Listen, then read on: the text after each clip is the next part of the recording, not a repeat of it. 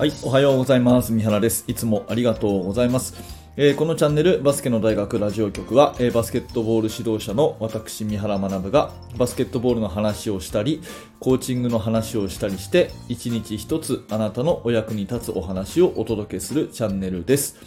はいいつも本当にありがとうございます3月7の日曜日ですねえー、だいぶ暖かくなってきましたが今日はちょっとね、えー寒いとかっていう予報も来てますけれどもまあ、ちょっと体調崩しやすい時期でもあるのかなというふうに思いますが季節の変わり目皆様元気にお過ごしでございましょうか。さてですね、えー、と今日日曜日なのでおそらくこの、えー放送はですね、まあ YouTube で聞いていただいている方またはヒマラヤラジオで聞いていただいている方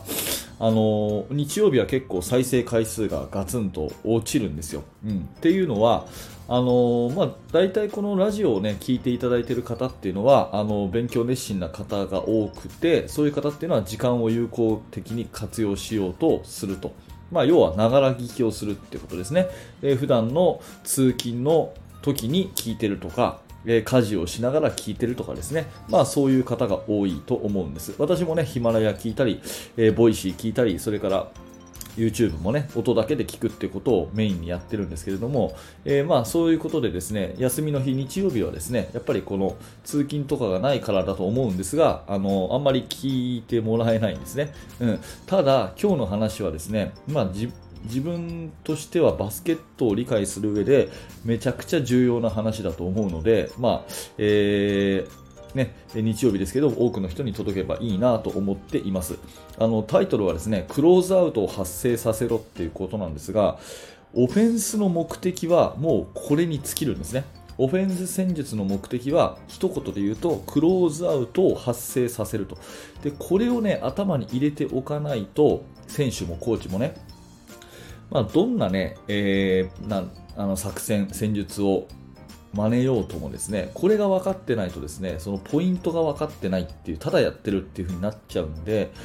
とにかくどんなオフェンスをするにしても、クローズアウトを発生させることが目的なんだと。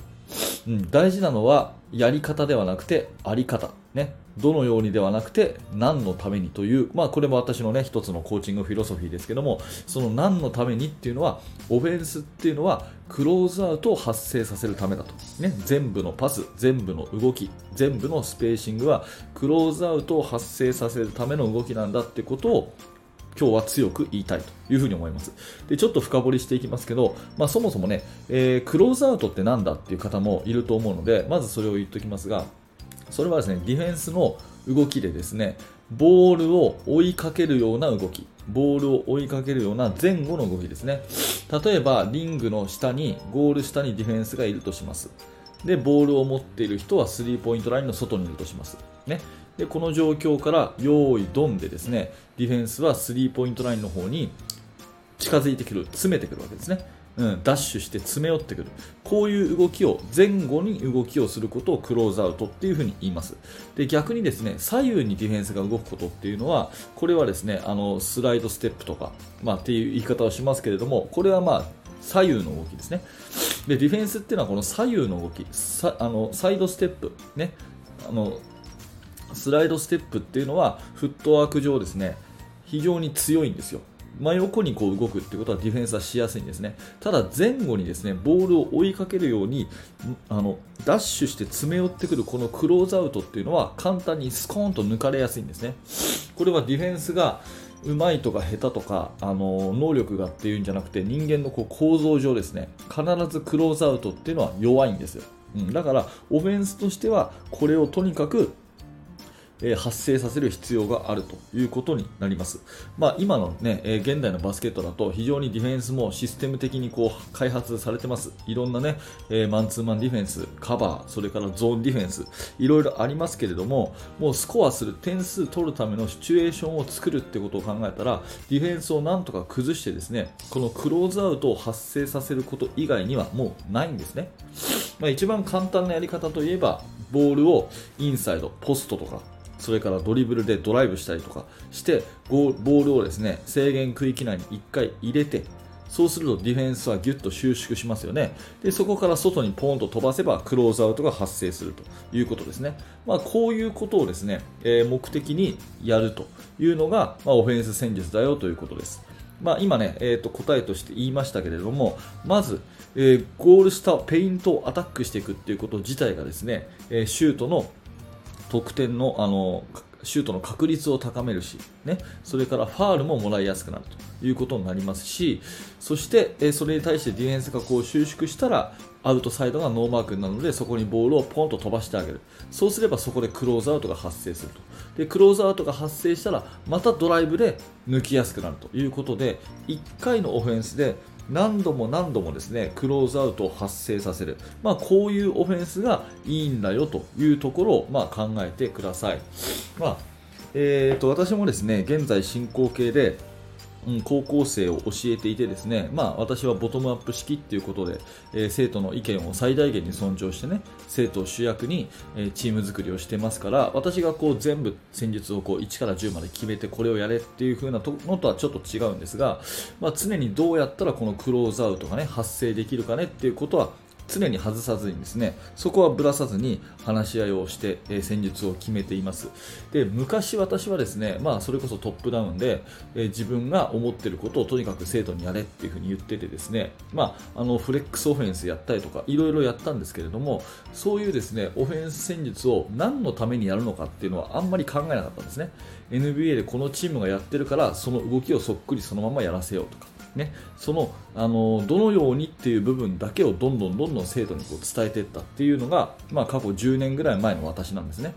でそれはまあやめた方がいいなと思っていて今では、うん、なんでかっていうとその何のためにっていうところがわからないまま、えー、先生も生徒もどんどんどんどん時間が過ぎちゃうからっていうところなんですねだから何のためにっていうのがすごく大事だなって何事も思っていて特にこのオフェンス戦術っていうのはもう本当にチームの数だけあるし、えー、NBA とかね見てもねあこのチームはこういうことやってんだなこのチームはこういうことやってんだなっていう風にそっくりそのまま真似できることは結構簡単なんですよね。今の時代動画とかもあるし、まあ、これを見てねこれやろうっていうのは簡単なんですけどもやっぱり大事なのは何のためにそれをやるのかっていうそういう発想に立ち戻ることが大事だと思います。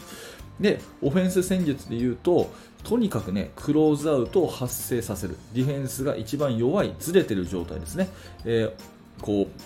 後から遅れてくる。そういう状態を作れば簡単にドライブで抜いていけるし抜いていったらディフェンスは収縮するんで2回目、3回目のクローズアウトが発生するっていうこのオフェンスが一番いいオフェンスなんですよ。だから何のためにっていうところでいくとクローズアウトを発生させるために全ての動きや全てのポジション全てのスペーシングはあるんだよっていうところをまず最初に落とし込んであげるとですね、まあ、生徒たちも分かりやすいと思うし先生もあの戦術を立てる上でねあの一つのこう着眼点がはっきりすると思うんですね。だから